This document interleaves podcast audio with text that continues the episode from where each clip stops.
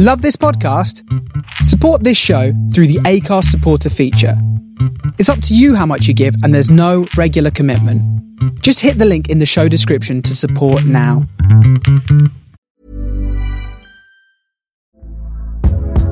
Hey there, it's Michelle Norris. I'm host of a podcast called Your Mama's Kitchen. When I travel, I'm usually looking for a way to find a taste of home when I'm not at home. And one of the things I love to do when I am at home is entertain. And Airbnb allows me to do that. When I was in California recently, I rented a house that had a great kitchen. And when we were sitting around the table, we're all thinking, we're in someone else's house. Someone could be in all of our homes as well.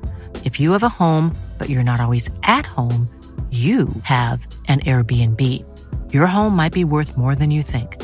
Find out how much at airbnb.com/slash host. I'm Sandra, and I'm just the professional your small business was looking for. But you didn't hire me because you didn't use LinkedIn jobs. LinkedIn has professionals you can't find anywhere else, including those who aren't actively looking for a new job, but might be open to the perfect role, like me. In a given month, over 70% of LinkedIn users don't visit other leading job sites. So if you're not looking on LinkedIn, you'll miss out on great candidates like Sandra. Start hiring professionals like a professional. Post your free job on linkedin.com/people slash people today. People of Earth, attention. Calling Tau City, turn on your radio. I know we had some words last time, but that was so long ago. I got your message. It was a little harsh, you know. It's still a little hard for me to hear. Please take it slow. Welcome to Starship Sofa, part of the District of Wonders network. Everyone has a story in the District of Wonders. Come and find yours. I'm tuning in to your transmissions. I'm marooned and waiting to be found, and I'm building rockets. This is the Starship Sofa. Everybody, welcome, hello, and welcome to show 650. I am your host, Tony C. Smith. Hello, everyone. I hope everyone is fine and dandy. 650, man. Wow, eh, there we go. I hope you're having a fab time over the festive season. And if it's not your bag of fish, well, I just hope you're having a fab time anyway. I'll tell you what, coming in today's show, we have one story Wolves by Edward Ashton. That's coming in today's show. I do hope you will stick around and enjoy it. So, listen, hats off there, hats off. I'm thoroughly enjoyed The Mandalorian. I'm not going to go into any spoilers or anything like that, but I got a little bit flaky with it in the first season, the first couple of episodes. I was like, I didn't like really short 23 minutes or something like that. It was one of them was, and but this second series has just been phenomenal, man. It has been just goosebumps, you know, hairs on the back of your neck, just to to have that that world, that universe, but not kind of the, the tropes of the, you know, what's gone before, to have like a separate, you know, other people's lives, other people's struggles, and just very, very well done. Absolutely, man. Yeah, loved it. So let us know if you've kind of enjoyed it as well. Um, uh, d- d- Starship, Starship, Discovery, Star Trek Discovery, starting to wane a little bit there now. I'll tell you why, because I always know when I can, I can leave it and walk away for like halfway through a one and then come back to it. Do you know? So I've done that on the, the two parter. It's a two part episode. I don't know if it's the kind of the final big one, but didn't seem to be tickling my uh, fancy. Anyway, let's get into Starship Sofa 650 Wolves by Edward Ashton. This story first appeared in An- Analog Science Fiction and Fact in October 2019. Edward Ashton lives in a cabin in the woods. Not that cabin in the woods with his wife, variable number of daughters, an adorable mopey dog named Max. He is the author of the novels Three Days in April and The End of Ordinary, as well as short stories which have appeared in venues ranging from the newsletter of an Italian sausage company to Escape Pod, Analog, and Fireside Fiction. And you can find him at edwardashton.com and Twitter as well. Now, this story is narrated by the one and only Mr. Randal Schwartz. Randal, wow, man, it was so nice. I got an email off Randal. Randal used to narrate years ago for Starship Sofa when I was kind of, you know, choosing uh, audio, you know, people to kind of read. And just lovely to have Randal. It's lovely to have you. I hope you're all well and happy and having a nice time over the festive season. Randal Schwartz, also known as Merlin, is an American author, systems administrator, and programming consultant. He is known for his expertise in Perl programming language, his promotional role within the Perl community, and as co host of Floss Weekly. So, the Starship Sofa is very proud to present. Ryan Reynolds here from Mint Mobile. With the price of just about everything going up during inflation, we thought we'd bring our prices down. So to help us, we brought in a reverse auctioneer, which is apparently a thing. Mint Mobile unlimited premium wireless. Have to get 30, 30, bit to get 30, bit to get 20, 20, 20, bit to get 20, 20, bit to get 15, 15, 15, 15 just 15 bucks a month. So, Give it a try at mintmobile.com/switch. slash $45 up front for 3 months plus taxes and fees. Promo for new customers for limited time. Unlimited more than 40 gigabytes per month slows. Full terms at mintmobile.com. I'm Sandra, and I'm just the professional your small business was looking for. But you didn't hire me because you didn't use LinkedIn jobs. LinkedIn has professionals you can't find anywhere else, including those who aren't actively looking for a new job but might be open to the perfect role, like me. In a given month, over 70% of LinkedIn users don't visit other leading job sites. So if you're not looking on LinkedIn, you'll miss out on great candidates like Sandra. Start hiring professionals like a professional. Post your free job on linkedin.com/people today. Hey there, it's Michelle Norris. I'm host of a podcast called Your Mama's Kitchen. When I travel, I'm usually looking for a way to find a taste of home when I'm not at home. And one of the things I love to do when I am at home is entertain. And Airbnb allows me to do that. When I was in California recently, I rented a house that had a great kitchen. And when we were sitting around the table, we're all thinking, we're in someone else's house. Someone could be in all of our homes as well. If you have a home, but you're not always at home, you have an Airbnb. Your home might be worth more than you think. Find out how much at airbnb.com/slash host. Wolves by Edward Ashton. John's eyes snap open in the moonlit half dark. His heart is pounding and his breath comes short. That sound, did he dream it? But no, it comes again. A sharp snap, then a muted metallic clang. Something's gotten into the refuse bin on the lakeside of the house. What still lives in these woods that's both strong enough and foolish enough to steal a gray's garbage? It could be a bear. He hopes it's a bear. John sits up, drops his feet to the floor, and glances over to the big bed. Martok is still sleeping, his great soft body sprawled face down across the mattress. The Greys are nearly deaf.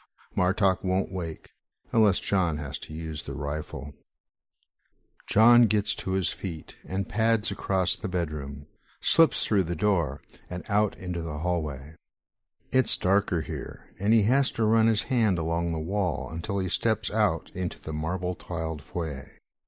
He picks up the ancient bolt-action 30-06 from the umbrella stand in the corner, checks the load, and chambers around. If it is a bear, he doesn't want to wind up having to use the empty rifle as a club. If it's not a bear, best not to think about that. John walks into the kitchen, rifle held loosely in his left hand. Through the glass doors he can see where the bin stands against a rotting woodpile, most of the way down to the dock. The lid is propped half open. He unlatches the door, slides it open, and steps out onto the deck. He can see the lid quivering now, as if it's resting on the back of something moving inside. He hears a soft rustling. Whatever it is, it's rooting through the garbage looking for what? Food? If it's a bear, maybe. If it's not. John steps to the railing and brings the rifle to his shoulder. Hey, he says softly. Come out of there. The lid freezes. The rustling stops. I have a rifle, John says, and I can't miss from this range. Please come out slowly. The lid rises a foot or two, hovers, then drops with a clang. John sees his visitor then, her face centered in the rifle's scope. It's not a bear. It's a woman. She's not creche bred. John can see that immediately. She's at least a head taller than he is, and her shoulders are far too broad. Her skin is a light brown under a layer of grime. Her hair is a dark, spiky halo around her head. John's finger curls lightly around the trigger. Oh, she says. Hello. I didn't. Uh, I mean, I'm Dana. What's your name? John lifts his eye from the scope. Dana smiles and takes a hesitant step back from the bin. It would have been so much better if she were a bear. Anyway, she says, I'm sorry if I woke you up. I didn't mean to. If it's okay, I think I'll be going now. No, John says, bringing his eye back to the scope and settles the crosshairs on her forehead. Stay where you are. I'd like to, Dana says, and takes another slow step backward. I really would, but. What were you looking for? She glances back over her shoulder. John's finger on the trigger tightens. Oh, you know, she says. Scrap metal, maybe some old electronics. Nothing you'd miss. This is gray territory now, John says. You shouldn't be here. No, Dana says, and then takes a third step and a fourth. No, you're absolutely right. She bolts. John tracks her with the rifle, triggered just on the edge of tripping. He knows he should fire. He doesn't, though. He watches her through the scope, a lump in his throat and an unfamiliar tightness in his belly, until she disappears into the woods. You left your bed last night, Martok rumbles. Is there something I should know? John glances up at his employer, a much nicer word than owner, he thinks, then back down at the path they're walking. He has the rifle with him, a round still in the chamber. There was, he begins, then hesitates and starts again. I heard something outside last night. I went out to see what it was. That's all. I see, Martok says, and runs one thick, three fingered hand back over his broad, hairless scalp. And what was it, this noise? Something to cause you to bring your weapon along with you this morning? I have a job, John says. Martok laughs, a low gurgle that has always sounded to John more like suffering than joy. You do, he says. You are here to watch over me, no? To protect me from the deer and the rabbits? He laughs again, lays a hand on John's shoulder, and gives it an almost painful squeeze. There could be more out here than deer and rabbits, John mutters. He knows Martok is right, though. What's left on this planet that could hurt a gray? He's slow moving, but Martok weighs nearly a thousand pounds, and his hide is like old leather. Could a bear take him? Maybe, but John doubts one would try. Dana could hurt him, given the right tools. I think there was more than a noise last night, Martok says. I think this is why you have your rifle. The Gray's hand is heavy on John's shoulder. It's been a long while since Martok has had to discipline him. John very much wants not to be reminded of what that was like. There was, he begins, then coughs to cover his hesitation, and starts again. I mean, I thought I saw something. Something? John winces as Martok's grip tightens on his shoulder. Someone, John says. I thought. Uh, it was dark, but. Human eyes and ears are keen, John. This is why we employ you, is it not? What did you see? John sighs. A woman, he says. She was rooting through the refuse bin. Martok releases his shoulder. John winces again at the sudden inflow of new blood. A human woman you saw astray? No, John says, not astray. She was wild. Martok laughs again. Wild? No, John, this is not possible. John shakes his head. She was tall, uh, close to six feet, I think. I could see her head and shoulders over the edge of the bin. Strong, too. She got the lid open by herself. He looks back at Martok. The gray has stopped walking and is watching him through slitted eyes. You saw her clearly then? Why did you not kill her, John?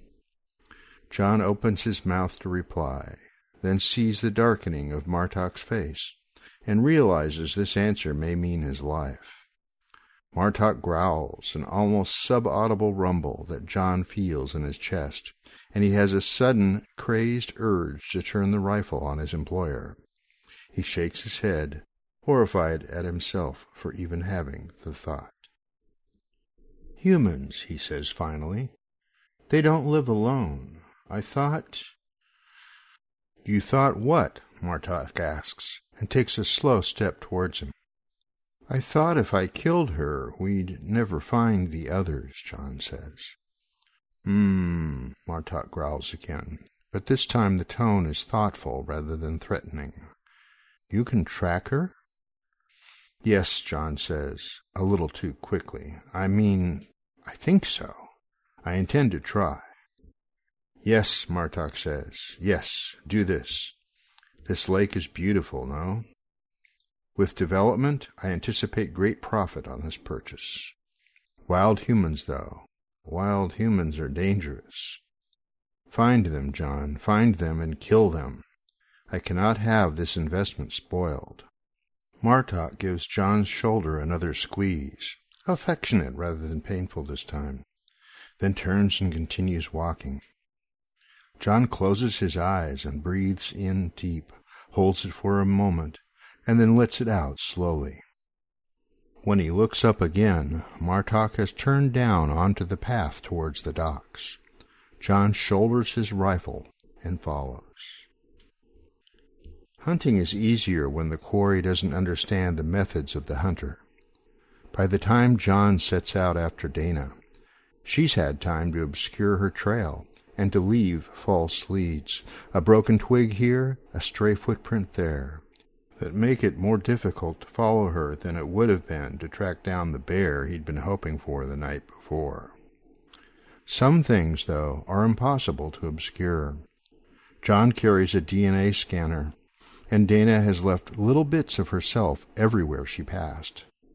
Despite that, it still takes John the better part of a day to reach the point, three miles or so into the woods, where Dana felt safe enough to relax and just walk. John doesn't feel safe here. He doesn't know if Dana lives alone in a tree house or with a hundred others in a fortress. He doesn't know if Dana's people have spears or bows or even guns. He doesn't yet know what he'll do when he finds her. He knows he doesn't want to be ambushed, though. He pulls up the hood of his camouflage jacket, zips it around his face, and adjusts the eye slits until he can see. The material of his clothing bends light in a way he doesn't entirely understand. He should be the next best thing to invisible now. The ground is soft here, and Dana's trail is clear. John checks the load on his rifle. Up ahead, a doe saunters out of the trees. She glances towards John, tilts her head to one side, and then bounds away down the trail. Why did she run? She couldn't have seen him. He just has time to wonder at that. John comes back to consciousness like a drowning man breaking the surface. His eyes snap open and he gasps for air. He's in a closed, dark place that smells of sweat and oil, with a faint undercurrent of blood. His teeth are sore and loose in his jaws, and the back of his head is a dull, throbbing ache. He tries to sit up, but there's a cord around his neck, holding him fast to the hard-packed dirt floor. His arms are pinioned behind him, numb and bloodless, trapped between his body and the ground. For one terrified moment he imagines himself back in the training creche, awaiting discipline for stealing food, or soiling himself, or speaking out of turn. But no, he's not a child any longer. He's an adult now, a bonded employee. If Martok were displeased with him, he'd have simply been killed. Memory seeps back. He was in the woods. He was following Dana. It's possible, he realizes, that he's not quite as stealthy as he imagined. John only knows that he slept again when he wakes to a flare of light, and then a tug at the cord around his neck. He opens his mouth to speak, but before he can, the cord snaps tight, and he's being hauled across the floor. Stop, a voice says over the rising roar in his ears. You'll kill him. Good, says a second voice. Save us the trouble later. Black spots swim across his vision as John is pulled out into the light. The pressure on the cord eases. He sucks in a gasping breath, then lets it out again in a desperate fit of coughing. Hands grab him by the shoulders and pull him the rest of the way out of what he can see now is a crawl space beneath a low wooden hut that wraps half around a trunk of a massive maple tree. Hey, Dana says. She squats beside him, leans over, and turns his face toward her with one hand. Remember me? John rolls onto his side and tries to get to his knees. Dana watches him struggle for a moment, then takes the front of his shirt in one fist and hauls him up into a sitting position. I remember you, John croaks, then breaks out coughing again. Good, Dana says. This is Tanner. John cranes his neck to see a giant standing behind him, taller even than Dana. Tanner's arms are folded across his chest, and he holds the loose end of what John now sees as a braided leash in one hand. He and Dana both wear leather tunics, leather pants, and leather shoes. They've stripped John of his camouflage, leaving him shivering in his now filthy underclothes. He closes his eyes, swallows, takes one deep breath, and then another. I was in the woods, John says. I was. Uh, how did you take me? We're not primitives, Tanner says. He opens his mouth to continue, but Dana cuts him off with a glance. It doesn't matter, she says. We took you. What were you planning to do if we hadn't? John looks up. A light breeze stirs the leaves overhead and sends a shiver running down the back of his neck. It's as good a day as any to die. I'm a bonded employee, he says. You're feral. You know what I was planning to do? I told you, Tanner says. This is a waste of time. Dana shoots him a poisonous glare. We'll see. She turns back to John. What's your name? John shakes his head. Does it matter? Maybe, Dana says. Maybe not. John glances up at Tanner, who's looming over him now, arms crossed and eyes narrowed. My name is John, he says. That's better, Dana says. What about your owner? What's his name? You mean my employer? John says. Tanner laughs, but Dana just shakes her head. You're not an employee, she says. It's important that you understand that. Employees can leave their employers. Employees receive wages for their labor. You, my friend, are a slave. Now, what is your owner's name? John closes his eyes. He's about to tell Dana that none of this matters, that the Greys own this entire miserable planet now, whether a few feral stragglers know it or not. That he's no more Martok's property than they are in the end. When the cord around his neck snaps tight again, and Tanner lifts him half off the ground. John strains to pull his hands free while he scrambles to get his feet under him. The cord lifts higher, and Tanner kicks his legs out. John's eyes are open now, but his vision is graying, and a sound like rushing water fills his ears. His body tingles, burns, fades. When the world returns, he's lying face down in the dirt. John? He turns his head to the side. Dana is squatting next to him, one hand on the ground for balance. What is your owner's name, John?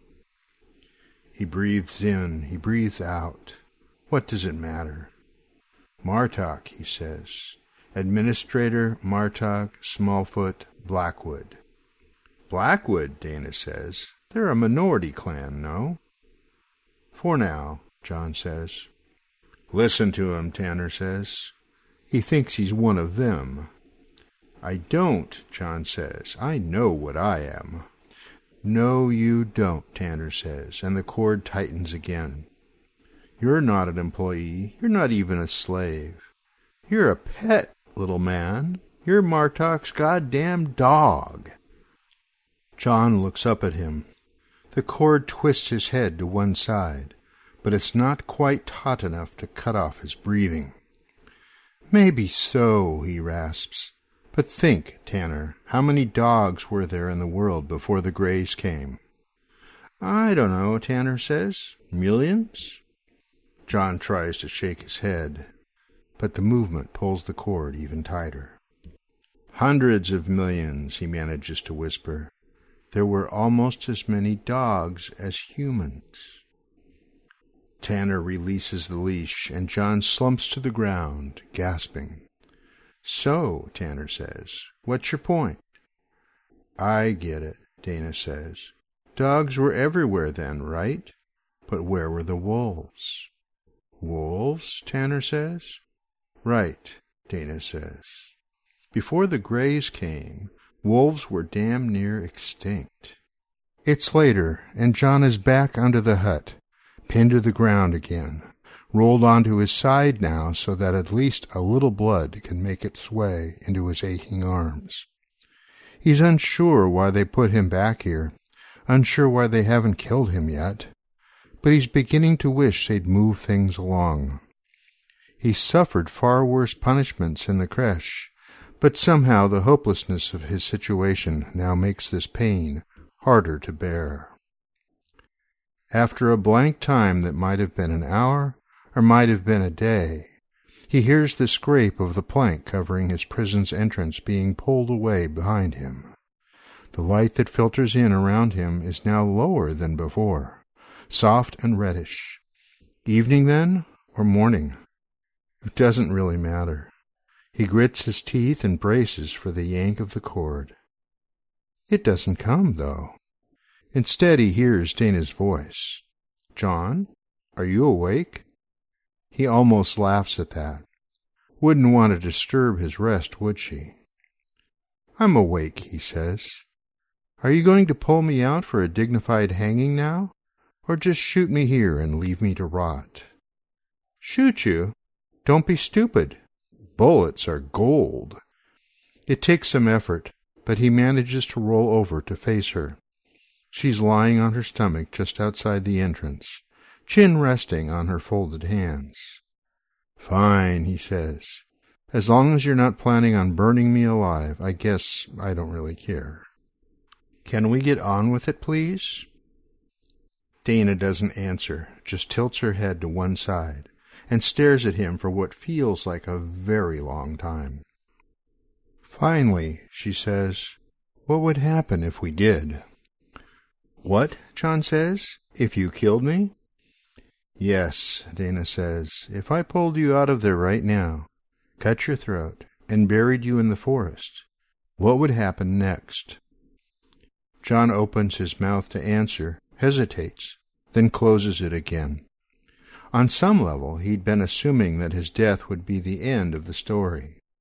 It sends a strange, sharp shock down his spine to realize that for Dana, the end of him would be a minor plot point.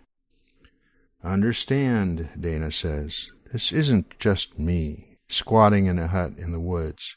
It's not just Tanner. We have a community here, John.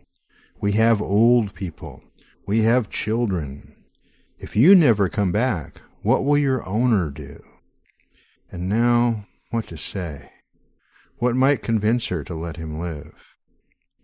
In the end, the truth is as good as any lie he might concoct. He'll kill you, John says. If I'm not back soon, he'll kill you all. Really? Dana says. He loves you that much? That draws a laugh from John, one that quickly morphs into a racking cough. No, he says, when he can breathe again, not because he loves me. He'll kill you because he has plans for this land, and ferals are dangerous. I see. How will he kill us? Will he send more like you? No, John says. He doesn't have any more like me. If I don't come back, he'll send drones. Hunter killers, probably. Spiders? Her expression is blank, but John can hear the shudder in her voice. If he has access to those abominations, why hasn't he sent them already? Drones are expensive. Bonded employees are cheap. She opens her mouth to reply, then hesitates, shakes her head, and rolls away from the opening. A moment later, John hears the scrape of the plank being dragged back into place. What if we let you go? John opens his eyes. Dana's head and shoulders are just a vague black silhouette against the darkness outside. He tries to reply, but all he can manage is a whisper. He's had no water since he was captured. How long has that been? And how long does it take to die of thirst? He doesn't know the answer to either of those questions for certain, but he feels that the two are probably converging. After a half minute of trying, he finally works up enough saliva to speak. What? If we just let you go, Dana says. If you just went back to Martok and told him you couldn't find us, or that you chased us away, what would happen then? For the first time since his capture, a tiny flicker of hope stirs. This is an easy lie. Tell her all will be well, that Martok will believe they're gone, and he can get on with his life as if none of this had happened. He runs his tongue around his mouth and swallows. An easy lie. But they have children there. They have a community. A human community. John sighs and signs his own death warrant. Martok will kill you, he says. The only difference would be that he'd kill me first for trying to lie to him. He hesitates, then sighs again. Or more likely, I wouldn't tell him such a stupid, easily falsifiable lie in the first place, no matter what I'd promised you. I'd tell him exactly what happened and where you are, He'd punish me for failing to finish my job, but he'd probably let me live. Bonded employees are cheap, but they're not free after all. Then he'd send in the spiders. Oh. Dana is silent then, for long enough that John begins to wonder if she's gone, if the silhouette he still sees in the entrance is just a trick of the shadows outside. When she speaks again, her voice is smaller and seems further away. What should we do, John? If you were me, what would you do? John closes his eyes. He knows what he'd do. Kill me, he says. Kill me and run. How long have I been here? More than a day, Dana says, almost two. How long will Martok wait for him to return? John's a bit surprised he's waited even this long. Do it now, John says, before morning. Run far, run fast, head north away from the lake and into the mountains. If you can put enough miles behind you before Martok loses the spiders, you might have a chance. Uh, we can't do that, Dana says. I told you. We have children here. We have old people. We can't run, John. Some of us can barely walk. John doesn't answer. In truth, if the spiders are coming, it won't matter if they can run. It might not matter if they could fly. After a short silence, Dana's shadow disappears, and the plank slides back into place. John wakes to a sharp tug at the cord around his neck. John, Dana whispers, wake up. It's time to go. She pulls at the cord again, harder this time. He tries to help her, but with his arms pinioned, there's little he can do as she drags him out into the darkness. Come on, she says, and pulls him to his feet. His knees buckle at first, but she holds him up until the blood returns to his legs and he's able to stand. Walk, she says, and gestures toward a path leading off into the woods. She carries a machete in one hand. His rifle is slung across her back, along with a bulky leather pack. Not the machete, John says. Please. I know you need bullets, but strangling is better. Walk, she says again, and prods him with the tip of the blade. So he walks. John spends the next half hour expecting to feel the machete bite into the back of his skull with every step. They've covered a mile, maybe, when she tells him to stop. His heart lurches into a jackhammer rhythm, but he complies. The blow he's expecting doesn't come, though. Instead, she carefully cuts the cord from his neck and then the bindings on his wrists. His arms drop to his sides, free for the first time in two days. He moans at the surge of new blood flowing into his hands. Quiet, Dana hisses, and prods him again with the machete. He walks. The hours drag on. Eventually, John forgets to be afraid. He remembers, though, when Dana finally says, Stop here. This is far enough. It's not quite dawn yet, but the eastern sky is beginning to lighten through the trees. John turns to face her. Please, he says, not the machete. Shut up, Dana says.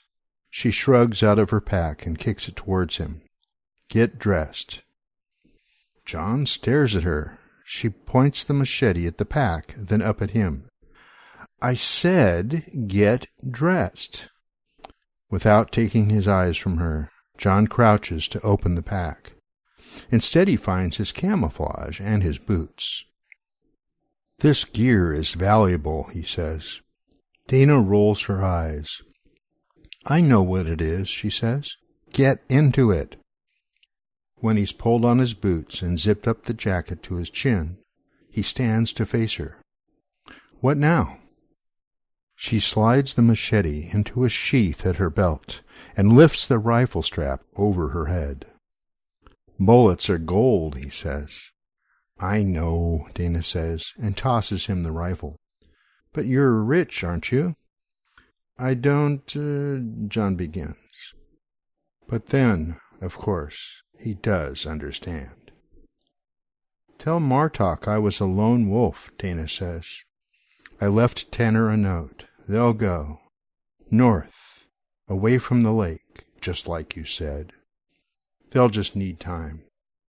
John nods. He brings the rifle to his shoulder. Dana closes her eyes. I must confess, Martok rumbles. I am pleasantly surprised. I did not know that you were a hunter. John shrugs. Mm, neither did I. Martok nudges Dana's body with one massive blunt foot. John could almost believe she was sleeping, if not for the single neat hole in the center of her chest. A good shot, too. How close were you? Fifty yards, maybe closer. The camouflage made things easier. Yes, Martok says, I would imagine so. He rolls her over. The exit wound in her back is wider and ragged. He's sure there were no others. I've been told that humans are rarely alone. Not true, John says. Look at me. I'm alone. Martok laughs. You, John, never. You'll always have me after all. True enough. John glances over at Martok. His hand drifts to his rifle. Far off in the distance, a lone wolf howls. And there you go, there you go indeed, Edward. Oh, man, Edward, Edward. That's just fantastic.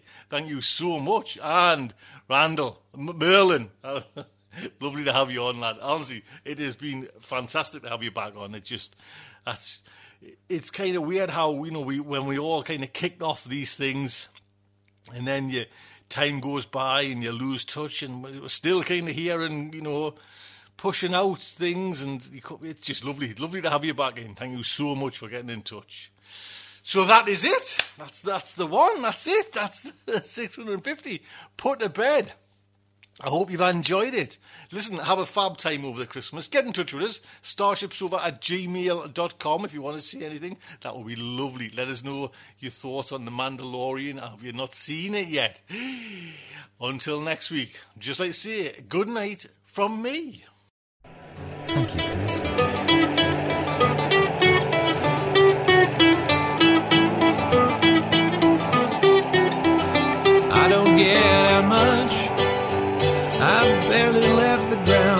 I'm tuning into your transmissions. I'm a waiting to be found. And I'm building rockets and pointing them to the moon. But the work is going slowly. It won't get to you anytime soon. Can you reach me? Is my signal getting through? Turn on your radio. I wanna talk to you.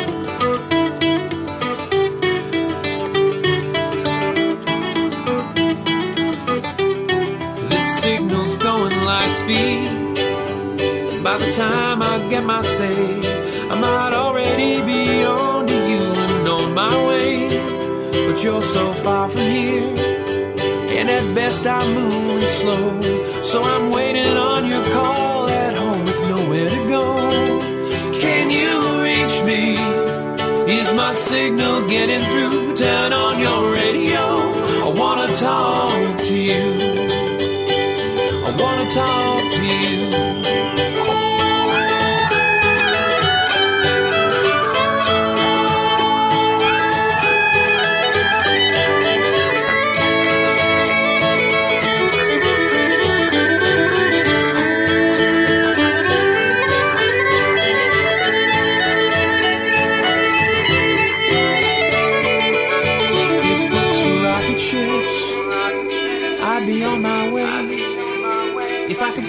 Myself on a radio wave, I might get to you someday. If books were rocket ships, I'd need only the will to fly. I'm still building word by word, and I'll get out there by and by.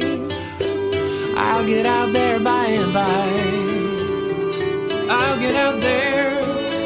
I'll get out there by and by. I'll get out there by.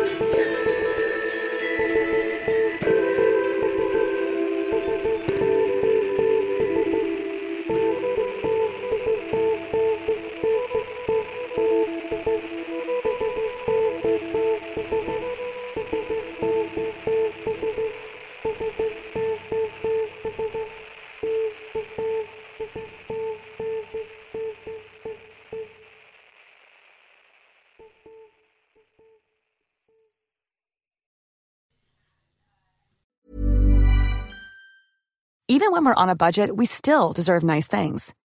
Quince is a place to scoop up stunning high-end goods for 50 to 80% less than similar brands. They have buttery soft cashmere sweaters starting at $50, luxurious Italian leather bags, and so much more. Plus, Quince only works with factories that use safe, ethical, and responsible manufacturing. Get the high-end goods you'll love without the high price tag with Quince. Go to quince.com slash style for free shipping and 365-day returns. Hey, it's Paige DeSorbo from Giggly Squad. High quality fashion without the price tag. Say hello to Quince. I'm snagging high-end essentials like cozy cashmere sweaters, sleek leather jackets, fine jewelry, and so much more. With Quince being 50 to 80% less than similar brands. And they partner with factories that prioritize safe, ethical, and responsible manufacturing. I love that. Luxury quality within reach. Go to quince.com slash style to get free shipping and 365 day returns on your next order. Quince.com slash style.